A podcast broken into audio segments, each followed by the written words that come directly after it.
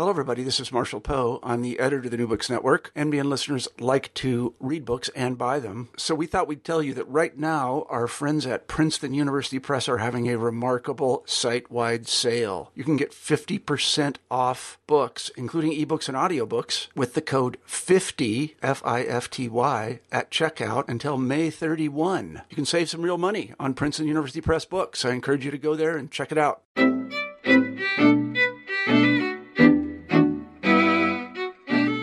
Welcome to New Books in Intellectual History. Today I'm your host, Carl Nellis, and we are talking with Liam Cole Young. Dr. Young teaches in the School of Journalism and Communication at Carleton University in Ottawa, Ontario. We're talking about his, his new book, List Cultures Knowledge and Poetics from Mesopotamia to BuzzFeed, out from Amsterdam University Press and here in the U.S., University of Chicago Press. Liam, welcome to the show. Yeah, uh, thanks for having me. I'm really excited to talk with you about this complex interesting, detailed, very scholarly book, in part because it touches on so many relevant and interesting things and challenges, will certainly challenge my thinking and I think will challenge in really productive ways uh, readers who are interested in any of the fields that you engage. Could we start with a little bit about who you are? Uh, what your training is, what your background is, and how that brought you to list cultures. Sure. Yeah, I'm. Uh, so I did uh, PhD in media studies at the University of Western Ontario in London, Ontario, Canada. Um, and uh, I think the book uh, emerges very clearly from that um, discipline. And um, the reason that I sort of ended up in, in media studies and media theory was it provided a sort of welcome home for inviting in lots of different interests and disciplines and literatures um, that I had been you know, kind of working in throughout my uh, undergraduate career and into into grad school and things like that. So, uh, you know, originally I I started in history and international relations way back when, sort of undergraduate days, uh, and then switched gears a little bit as I moved into grad school and started thinking about popular culture and cultural studies, cultural history, those types of things. And what I sort of found as I moved through those those disciplines and that sort of training was that the sort of technical aspects of culture and the kind of infrastructural aspects of culture were uh, were shifting really quite rapidly uh, all around us, and so media studies um, gave me a place in which to think through those kind of intersections between uh, technology, politics, and uh, cultural activity. Hmm. Right. So you know the the book is the kind of uh, extension of those you know those early days, and uh, I kind of landed on this particular object that I found to be really productive to to invite them all in, and so uh, I started working on it back then, and have been working on it ever since. Mm. So, how would you uh, describe your book? Maybe what's the, the thirty second pitch of your book? Maybe that you gave to the publisher when you were when you were looking for someone to work with you on getting this out. Well, the I, I have seriously pitch it to people as it's a book that argues for the list as the origin of culture, which is right, right. which is uh, an aphorism that I picked up from Umberto Eco, who was you know great for such for such things. Um, but the the sort of brief pitch is that there is this sort of layer of activity, right? There are these forms through which culture circulates that we tend not to pay attention to, that we tend not to notice, that seem to kind of fade into the background and we take them for granted. Uh, and yet they are so crucial to the way that we understand ourselves and our place in the world. Uh, and so what the book is trying to do, develop some tools for thinking through uh, some of the ways that listing techniques have been used throughout history uh, and how they are a site of immense kind of power and uh, conflict. So, one of the things that you make clear in the introduction is that in approaching the list, you take what you call the, the media materialist approach, and that it's by looking at lists in this particular way that you come to the understanding that you've just laid out for us. What is media materialism, and how is it important to grappling with the questions that you were asking here? Well, media materialism is this term that some of us have started to use to signify uh, a general kind of attentiveness to the kind of material instantiations of cultural technologies. So, media materialism is attentive to uh, you know the kind of uh, the surfaces upon which we make inscriptions, whether that's paper or chalk or uh, silicon, right? mm-hmm. and kind of really being alive to the the differences between media platforms, media services, and things like that. Because the argument that a lot of scholars working in this tradition make that it's there that these kind of crucial distinctions uh, and these crucial sort of activities are are occurring that serve to kind of organize or shape our broader senses of space and time. And so um, I see media materialism as as part of this lineage of studying sort of material culture, right? So we have historical materialism, we have cultural materialism, right? And these are disciplines that are trying to kind of incorporate and understand the kind of material instantiations of things like, uh, you know, ideology and uh, forces and relations of production. And in the same way, media materialism is trying to kind of integrate those material aspects of media devices uh, and technologies into the conversation, so that we're not just thinking about how we use any any medium, whether it's uh, paper or television or a smartphone, but what are the kind of actual parameters of that device, and how do those stru- how does the structure of the device kind of impose certain forms and, and modes of use upon the user? Mm-hmm. And when you when you say when you talk about a device imposing forms of use on the user, there's a point in the book where you discuss why your approach can't simply just be dismissed as uh, technological determinism. Would this be a good time for you to kind of poke at that a little bit? Sure. Yeah. I mean, you know, technological determinism is this term that gets thrown around fair amount. Yes. I think less yeah. so less so today. We're we're starting to see a shift in that in the use of that term, but um, you know, for for many years it was used to signal as a kind of pejorative to signal uh, a kind of scholarship that was accused of denying the uh, sort of agency of human beings, right, as um, mm-hmm. sort of masters mm-hmm. of our uh, of our domain, masters of our of our worlds. So scholarship that was accused of technological determinism was was suggested to be uh, attaching agency to uh, to technologies and to media forms as the kind of drivers of history. But what that critique sort of misses, I think, uh, is that surely technology determines something, right?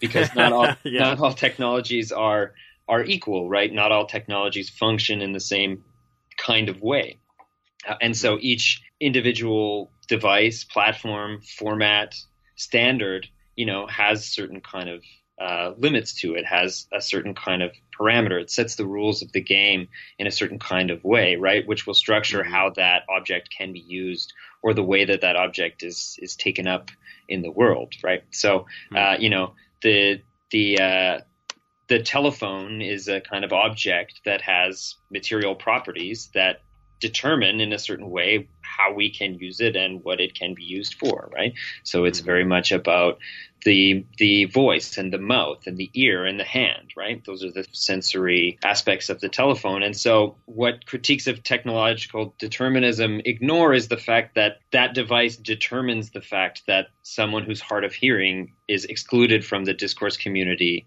of telephone conversation, right? Mm-hmm. And so um, that's the kind of corrective that a lot of you know scholars working in this kind of broad umbrella category of media materialism are pushing back against is to say like you know, to acknowledge these structural boundaries or limitations uh, is not to uh, deny agency to humans or to be anti-human. It's just to be to be honest about the ways that we are constantly kind of inframed by uh, devices and networks and uh, mm-hmm. and processes.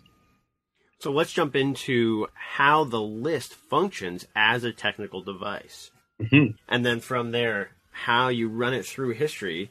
Um, let's start with Mesopotamia, where you begin with the history of the list and how it enters into human relations. So one of the things that was really fun about the project and surprising in in the best possible way was that you know when I first started thinking about this thinking about lists, it was very contemporary, right? It was very much mm-hmm. about yeah. um, sort of promotional culture, digital culture, the way that people were using lists um, online, right? So the sort right. of Facebook 25 things craze, you know, all of these like um, best of all time collections, Pitchfork's, like top 100 signal singles of each year or whatever. Uh, and so I was like really interested in in this sort of um, cultural activity that was happening around the list.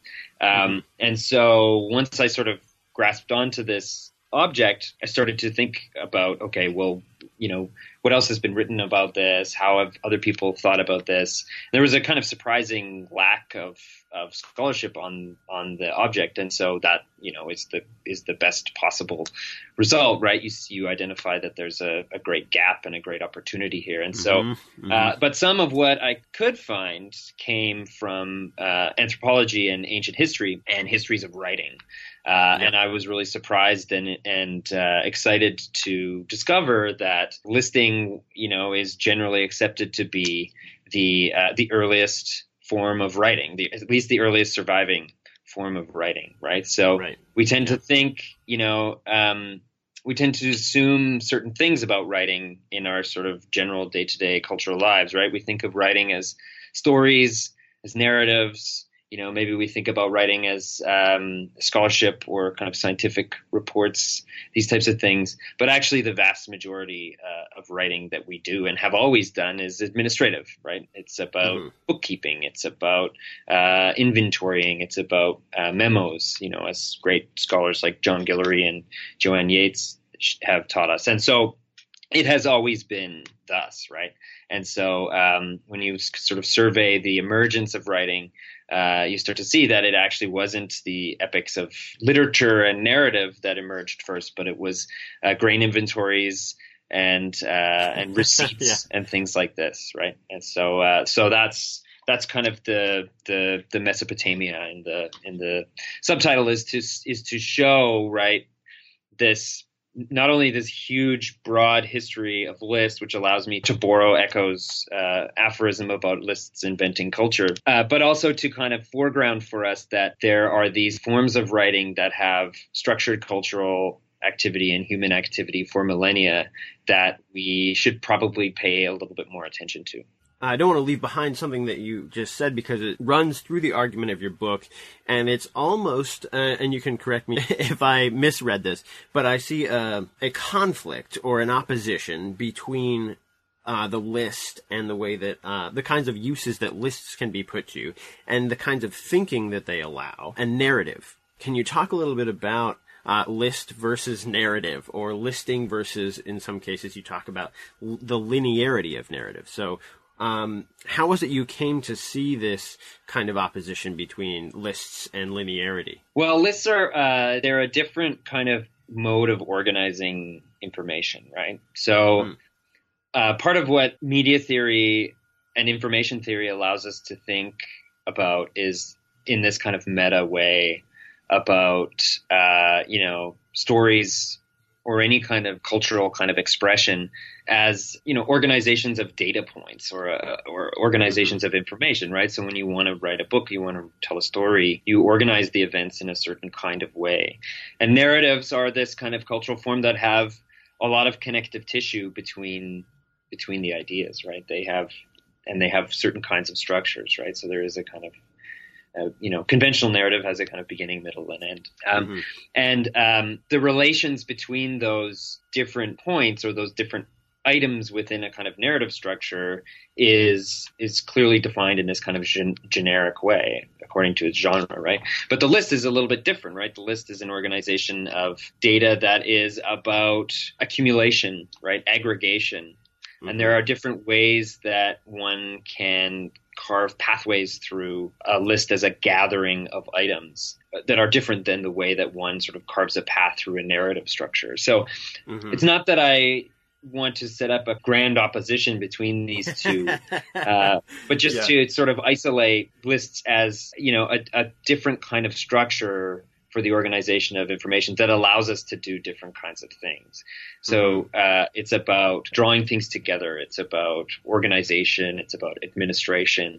It's about kind of the minutia of day to day life in a way that uh, narratives are about stories and you know histories and mythologies and, and these kinds of things. Uh, later in our conversation, I want to come back to the idea of aggregation because you uh, do some really interesting things with aggregation and disaggregation in the way that, for instance, the BuzzFeed listicle functions. That comes toward the end of your book, where you go uh, after chapter one and kind of the history and uh, and looking at the emergence of writing. You, well, you do come to the present. You go to the pop chart, mm-hmm. and you talk about data and knowledge and the creation of a cultural field with the way that pop charts function. Mm-hmm. Um, I talked earlier about my, you know, the kind of origins of the project, um, mm-hmm. laying in in uh, sort of more contemporary settings, and popular music was, I think, the field that was the crucial one for my thinking about this mm-hmm. because it was where I first started to notice. There seemed to me at the time to be no cultural field that was more uh, amenable to listing activities and and for which the the list was was more important, right, to the way that knowledge uh, and kind of cultural activity circulated um, uh, within the field, right? So top forty charts, uh, you know, sales charts are these um, sort of um, structures of order used within the industry to organize information, to con- communicate information between, you know, producers and consumers, to do all of these things. So lists do a lot in popular right. music certainly from the uh, industrial side of things, and then you know from the fan side of things too. It seems very much part of musical fandom to organize your collection, alphabetize it, you know, um, have your list of top ten whatever top ten Paul McCartney songs versus top 10 John Lennon songs. You know, it's like it's important to the way that people communicate their taste and their judgments um, and these types of things. And so, um, and so that was where I kind of started to take some of these tools from from media studies and information studies and to try to kind of apply them to to this um, to this object, right? To this field of cultural activity. And so, uh, I really like the phrase "unblack boxing," which right. I borrowed from from um, science and technology studies, you know, uh, Bruno Latour and and other thinkers in that field, you know, you know, opening up the black box, which is you know the thing that we take for granted and haven't really uh, put under the analytic under our analytic eye in this kind of way before and, and trying to take it apart and see how it works and how it's made and then how it goes out in the world and the differences that it makes. Uh, and so uh, once you start to do that to popular music lists, you get a feel for the way that these things carve out genres, they carve out taste communities, they carve out canons uh, by which the field kind of understands itself, both in terms of producers and consumers. Um, so that is kind of a major part of that segment of the argument. And then the other side of it is that, um, well, the, the, kind of related side is that a lot of the concepts and the categories and things that we use to understand and talk about popular music, right, uh, emerged first on the on the charts. So the, yeah. the the category of popular derived kind of directly from these these uh, lists of popular songs heard in vaudeville last hmm. week mm. and these kinds of things, right? And so before yeah. Yeah. popular was ever identified as like a market niche or a genre, which is the way we kind of understand that term now, it was hmm. used as this kind of administrative term by uh, you know sheet music producers uh, and earlier radio uh, programmers and uh, and some of the people from important to the early history of uh, of American popular music over the next two chapters, you really dive into uh, the way that lists function in, and you draw a little on Foucault, and you talk about governmentality. Uh, and the way that lists function in organizing and structuring political choices and the rise of statistics. But you go back to the invention of double entry bookkeeping.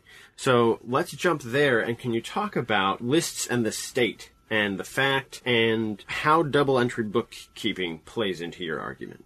Yeah, well, there, um, that section of the book arises from thinking a little bit more fulsomely about how lists are used to administer, right? So once yeah once I kind of understood this is a form that is deployed in or, in order to order, uh, all of a sudden, you know, that kind of crystallizes out into a whole bunch of different um, problematics, right? A whole bunch of different ways of trying to understand the role of these sort of um, hidden administrative or infrastructural uh, forms and and mm-hmm. uh, and techniques. Uh, so you know, thinking about double entry bookkeeping, Mary Poovey eminent sort of uh, history of science scholar wrote this great book a number of years ago where she traces the origins of the sort of category of the fact, right? mm-hmm. the mm-hmm. nature of facticity and the kind of empirical knowledge that is so crucial to the history of Western science and modern kind of science. And so part of her argument is that techniques of double entry bookkeeping in sort of 14th,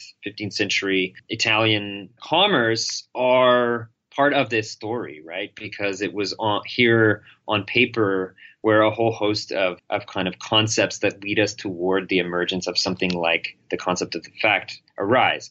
One of which is sort of transparency, right? So the the books are about laying out the inventory of capital or of goods that are being exchanged, right?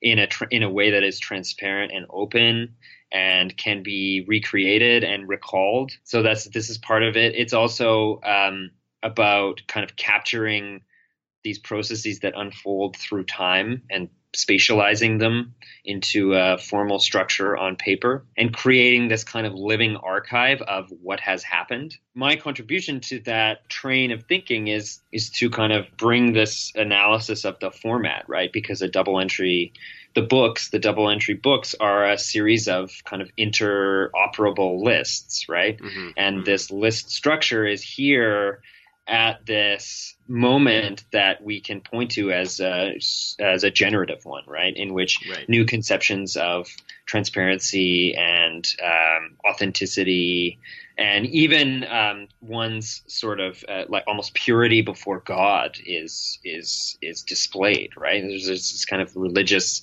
these are kind of overcoated by the religious discourse of the time, right? Mm-hmm. To be uh, conscientious, to keep conscientiously one's books was to be a good subject of of God and to live a godly kind of life, and so. Um, you know, as I'm following this form through history, this seemed to me to be a very kind of crucial and important moment in which we see this formal structure functioning in this in this kind of way. And so I tried to unpack that a little bit and then um, expand out from there and show that you know once the concept of the fact arises, uh, you know, from these these double entry lists, um, that that concept goes out in the world and does all kinds of work, right? It it, mm-hmm. it is a kind of anchor point upon which a whole uh, epistemology uh, kind of arises, right? So statistics and calculation yeah. and all of these very familiar ways of knowing.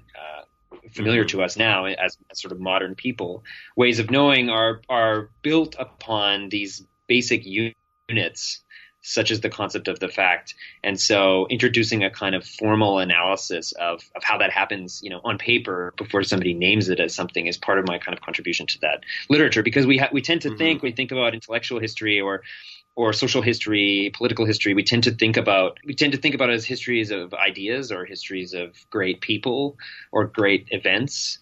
And in actuality, what the historical record shows us is that history is about you know everyday kind of techniques of administration and and you know exchange and commerce and all of these things. Uh, and and so it's not just that somebody has the idea the fact right? That concept emerges out of these ways of doing and ways of knowing um, mm-hmm. that are kind of implicit. So that's kind of the entry point into that section of the book.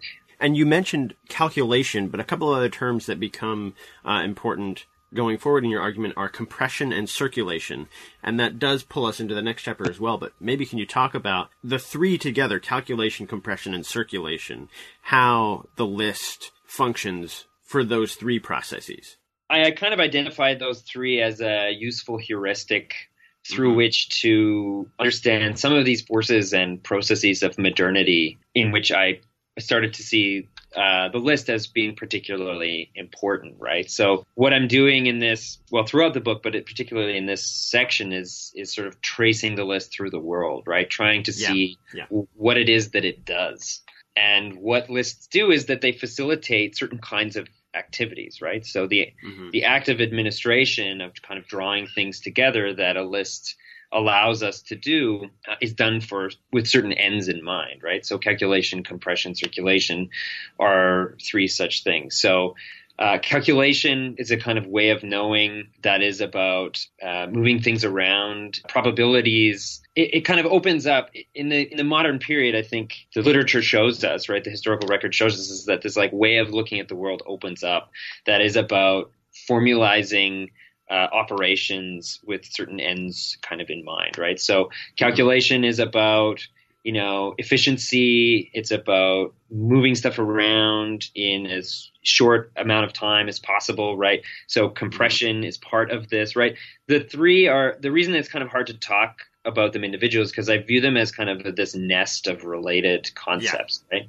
Yeah. So calculation, compression, circulation are all about you know these kinds of new enterprises and these new expressions of of culture and politics and commerce that arise, I think, in the modern period. And what we see is that the things that are listed, you know, vary. So sometimes we see lists of things. Sometimes we see lists of people. Sometimes we see lists of times or of events uh, or of inventories, right? And so in each case, it seemed to me that uh, we can see that this is an object that's sort of facilitating the manipulation or the kind of movement or the the molding of whatever material is listed according mm-hmm. to the ends that the lister has in mind, and, and that's mm-hmm. where it kind of brought me into some strange some strange kind of resonances between seemingly very divergent fields of of, uh, of culture and history. You know, popular music history and this kind of longer histories of statecraft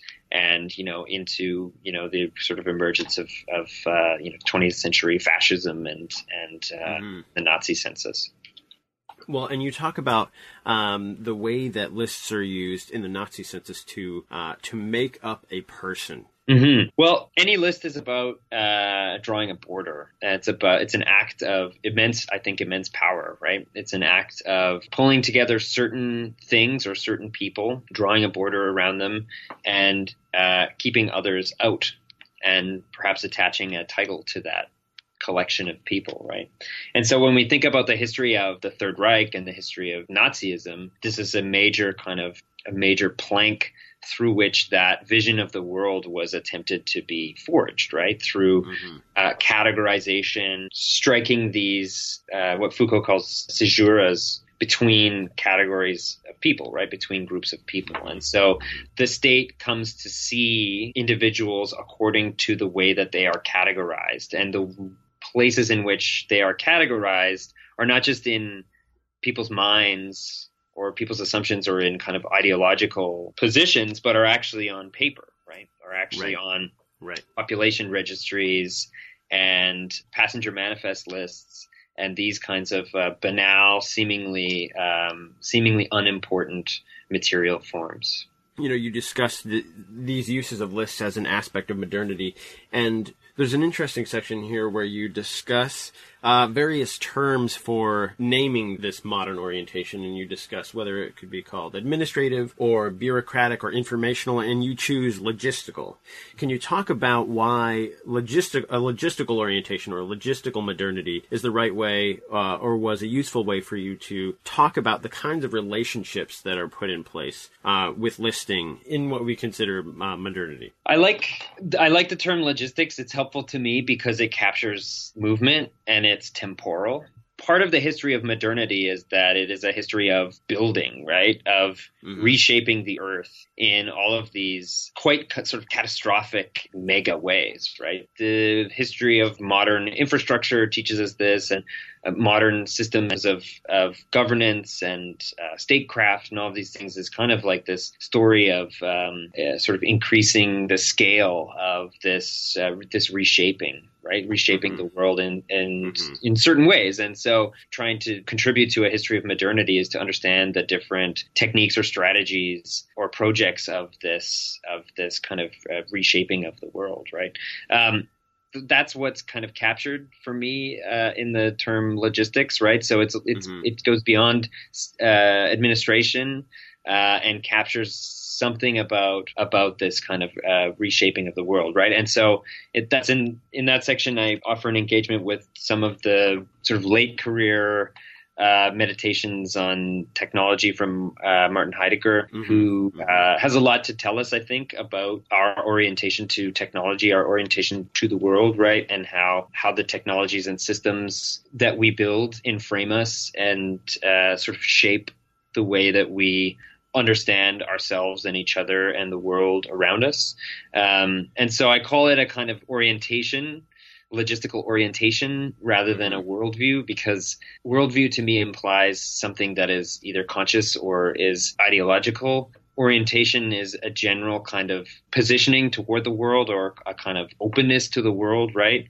And so what I'm trying to get at with that term logistical orientation is about the way that we view the world as what Heidegger called a kind of standing reserve of material mm-hmm. to be marshaled according to our ends, whatever those mm-hmm. ends uh, may be. To be organized, to be inventoried, to be circulated, all of those things that the list functions to do. Yeah, exactly. And so, and that's you know, to return to that kind of nest of, of concepts, right? I think that uh, compression, calculation, circulation are really at the heart of this logistical orientation, right? Because it's about calculating how to circulate as much material, you know, as much material in as quickly a manner as possible. And that involves compression and it involves data and organization of material in certain kinds of ways.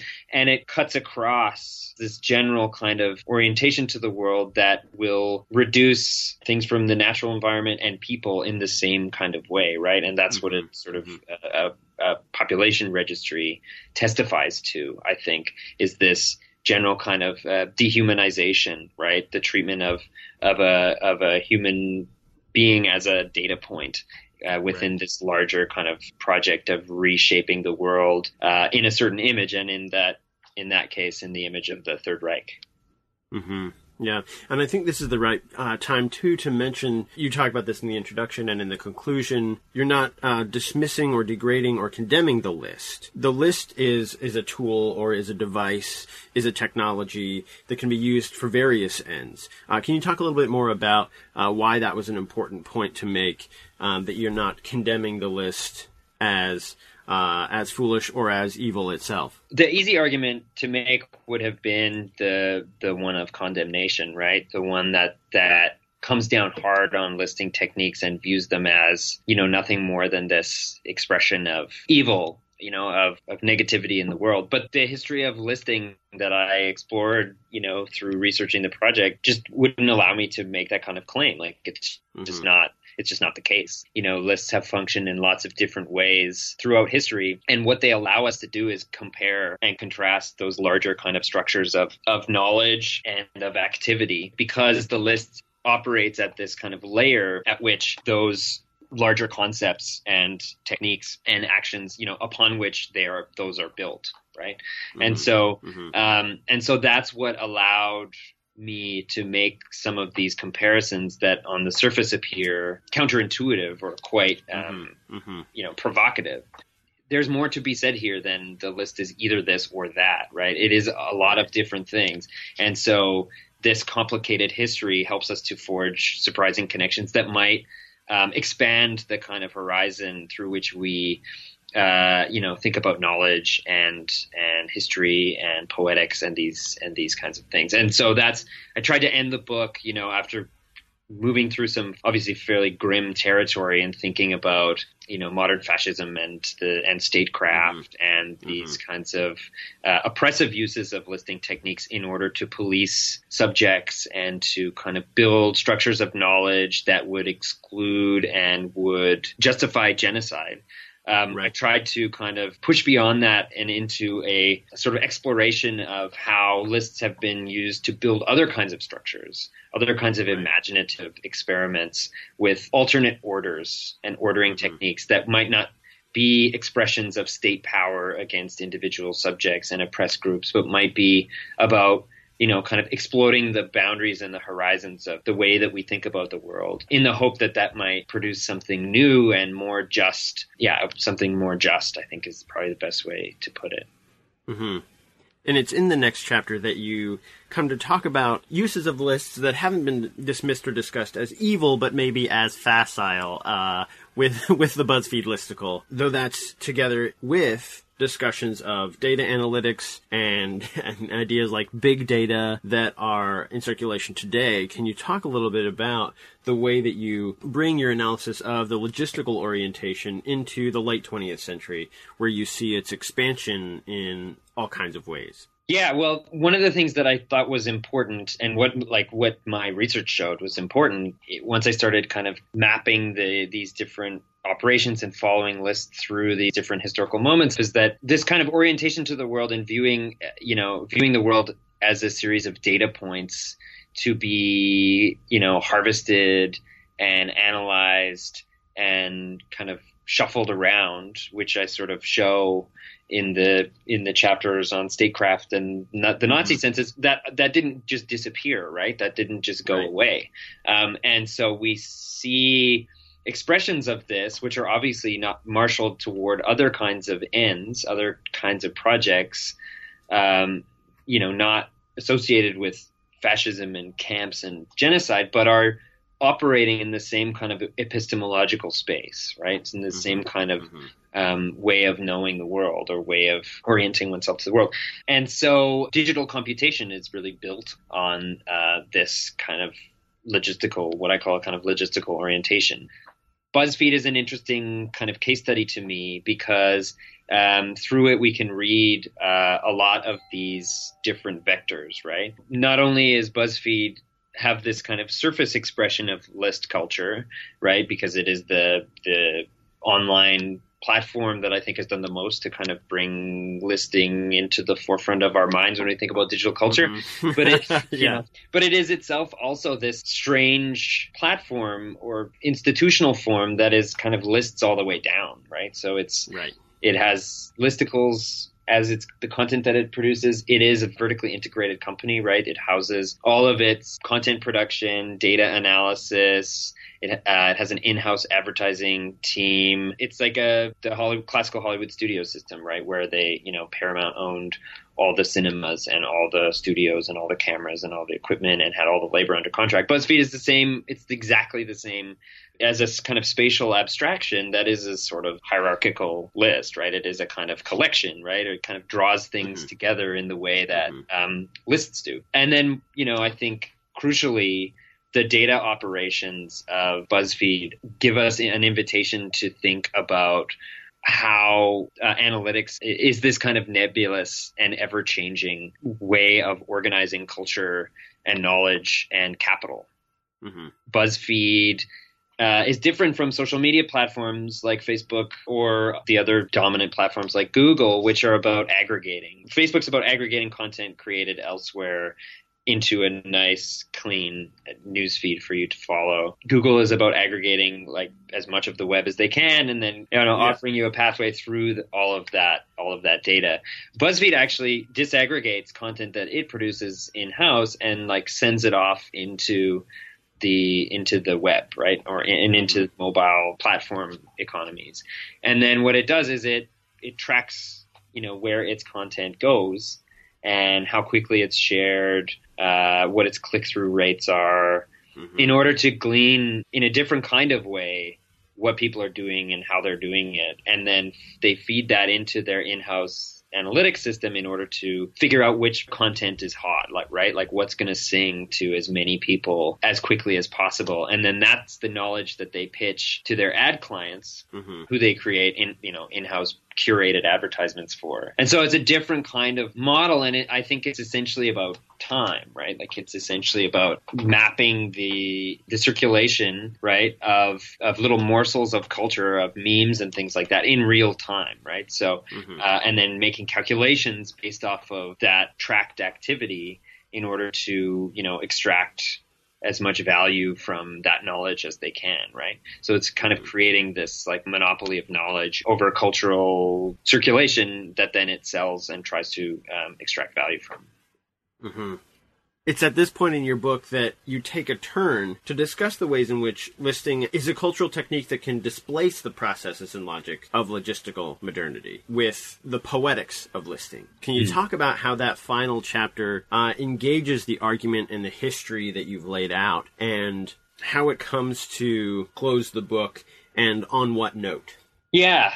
So um, once I started thinking about BuzzFeed as about essentially about time in this kind of way, some surprising resonances with some of the literature that's been and some of the debates that have been arising in media archaeology helped me to think through some of these other aspects of, of list poetics that I had been playing with and trying to understand how they fit into the picture, right? So BuzzFeed is essentially about time, and I use BuzzFeed as a kind of paradigm paradigmatic example, but I think d- data analytics and digital culture broadly conceived are essentially about time, right there, mm. and that's why that's the utility of the term logistics to me because logistics is all about just in time, and so this temporal aspect of contemporary computational or digital culture demands from us that we that we develop methods that are that are attentive to these temporal operations, right? And so media archaeology has been very much about trying to find tools through which to think about the way that these these devices and networks process our sense of time, right? And the way that they kind of impose certain temporal experiences upon users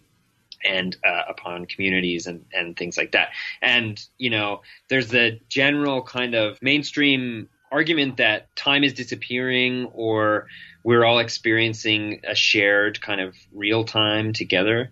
But in mm-hmm. actuality, I think there's never been a larger plethora of different times, right? Like computational mm-hmm. time is essentially and fundamentally ontologically different from human time. And not every human, like there is no universal human time either, right? So someone mm-hmm. working in an Amazon factory experiences time in a very different way than an academic does in the cultural milieu in which they find themselves, right? And so being attentive to these like different, like these differences and slippages of time helps us to start thinking about data and the rhythms of information in a different kind of way. And so, what Wolfgang Ernst, who's a very kind of provocative and influential media theorist associated with media archaeology, his work shows that, you know, actually what data operations and their emphasis on this kind of real time tracking and uh, aggregation uh, are channeling rather ancient forms of organizing time, right? Which are about aggregation and which are about is kind of he calls it um, counting rather than recounting, right? So, right. It, you know, ancient storytelling techniques incorporate this kind of accumulation, this on and on and on and on, rather than the sort of um, if then of, of a narrative, right? And so I started to think a little bit about like this these poetics of time and and because Homer's catalog of ships is a list, right? yeah, and yeah. you know, there are all these like ancient forms of conveying a story, of conveying information about the past that are not about a narrative structure, but are mm-hmm. actually about this kind of aggregation. And so that helped me to kind of transition into this new register where we can also see, you know, a whole host of complicated list operations that are much more about poetics and are about, as I was mentioning earlier, I kind of jumped the gun, but allowed me to kind of end the book in thinking uh, uh in this more generative mode, right? About how this this kind of the and and and of infinity helps to kind of explore and maybe even explode the boundaries of the way that we are used to thinking about the world. And so mm-hmm. the the chapters organized around um, some some such explorations. Uh, maybe to close our discussion of the book, can you talk about the way that that meditation comes to the ideas of heterotopia and wonder? Yeah, those, so those are ways that I try to describe these operations of uh, list poetics, right? So it's about trying to kind of collect the world. Like wonder is about, in the way I'm thinking it through in the chapter, is about kind of trying mm-hmm. to, to collect the world, right? And not to impose a kind of causal relationship on events necessarily, simply to enumerate them, right? And so there's this quite rich tradition of literary and poetic thinking and writing and express and expression uh, of of just pulling the world in, right, and trying to sort of mm-hmm. just uh, mm-hmm. pull as much of it in under this frame as possible, and to just kind of you know to inspire or kind of pull out a sense of wonder. Um, and so Chris Marker is a filmmaker that I think is really very strongly operating in this register, right? So his films mm-hmm. just resist our conventional way of understanding film and film narrative, right? They do, they do, they refuse and just will not abide by those structures. I tried to sort of suggest that this formal structure of that we see in so many lists, this on, on, on, uh, is at play and even something like film. And it offers us a, a way to describe what uh, artists like this are trying to explore, which is, um, you know, a sense of wonder of the world and a sense of sort of probing the boundaries of sensory and cognitive experience, right? Um, and um, heterotopia, yeah. yeah, yeah. So that um, this is another, I think, useful kind of heuristic or frame through which to think some other literary lists that are operating in the same, do, trying to do the same thing, right? Borges is the master of this, mm-hmm. um, and what Borges is constantly inviting us to do is to like stand back from the conditions of knowing that we take for granted, to stand back and think about how we know what we know when we know it, you know, in this historical moment. And so he crafts these lists that are intentionally impossible, right? Like right. the famous one that Foucault starts his book The Order of Things with the analytical language of John Wilkins, which is about this Chinese encyclopedia that just has no the classification system of the animals in the encyclopedia is just impossible, right? It's I don't have it in front of me, but yeah. it's like you know yeah, the, yeah. the entries move from you know drawn with fine camelhair brush to etc. to have just broken the the pitcher of water to you know from a long way off look like flies, right? And they just like intentionally disrupts our expectations for what a list should look like, what a classification should mm-hmm. look like. And in that moment, he sort of it's a moment of rupture, right, where we like all of a sudden think about the conditions of possibility for knowing something that govern our our everyday lives in the historical circumstances in which we find ourselves or into which we're kind of thrown. And so this was the way that Foucault uh, read that list and why he opened his book with that list is because that's what he was trying to do, right? Is to mm-hmm. create a a long term kind of intellectual project that was about exploring precisely those boundaries and those borders of thought in different historical moments and how they're drawn and uh, how they're different, how they change. He wasn't so good on how they change, but he was really, really good on how they're sort of bordered. And so this project is obviously very inspired by that Foucauldian mm-hmm. gesture, right? Because mm-hmm. this is, as he's sort of seeking the borders of knowledge, I'm suggesting that the borders of knowledge are drawn on material forms like lists. Not only lists, but certainly they're a very important, uh, important structure in that in that story. Well, Liam, thanks for sharing some of your intellectual project with us. Again, we've been talking about list cultures, knowledge and poetics from Mesopotamia to BuzzFeed do you have anything that you're working on now? Maybe what's the next step for you in in writing and research? What could we be looking for uh, in the future? Uh, yeah, well, I'm kind of in this moment now where um, one big project has is now out there in the world, and it will go mm-hmm. and do whatever it does, and so um, I'm able to start to scratch some of the itches that uh, that have been nagging at me uh, as I've guided that ship to port. So, actually, kind of interestingly, and I didn't plan it this way, but the subtitle of the book is is Knowledge and Poetics Mesopotamia to BuzzFeed. So there's basically two directions there, right? There's Mesopotamia and there's BuzzFeed. And actually I'm working on two on those very projects. So one of them is thinking about the history of media theory and the work of Harold Innis, who sort of inv- invented media theory in a certain kind of way by looking back to the origins of writing in Mesopotamia and uh, and the Fertile Crescent. So updating, rethinking some of Innis's work in light of contemporary developments around infrastructure, logistics, and some of the stuff um, that I talk about in the book and that's related to the BuzzFeed stuff, which is that I'm uh, really interested in kind of building that case study out uh, mm-hmm. into something a little bit larger and understanding, you know, kind of digital media industries uh, in the way that they are extracting value in uh, in different kinds of ways and are uh, morphing nebulous kinds of structures that that adapt and change according to new sort of innovations in data analytics and calculation and computation. So those are the two things on the go.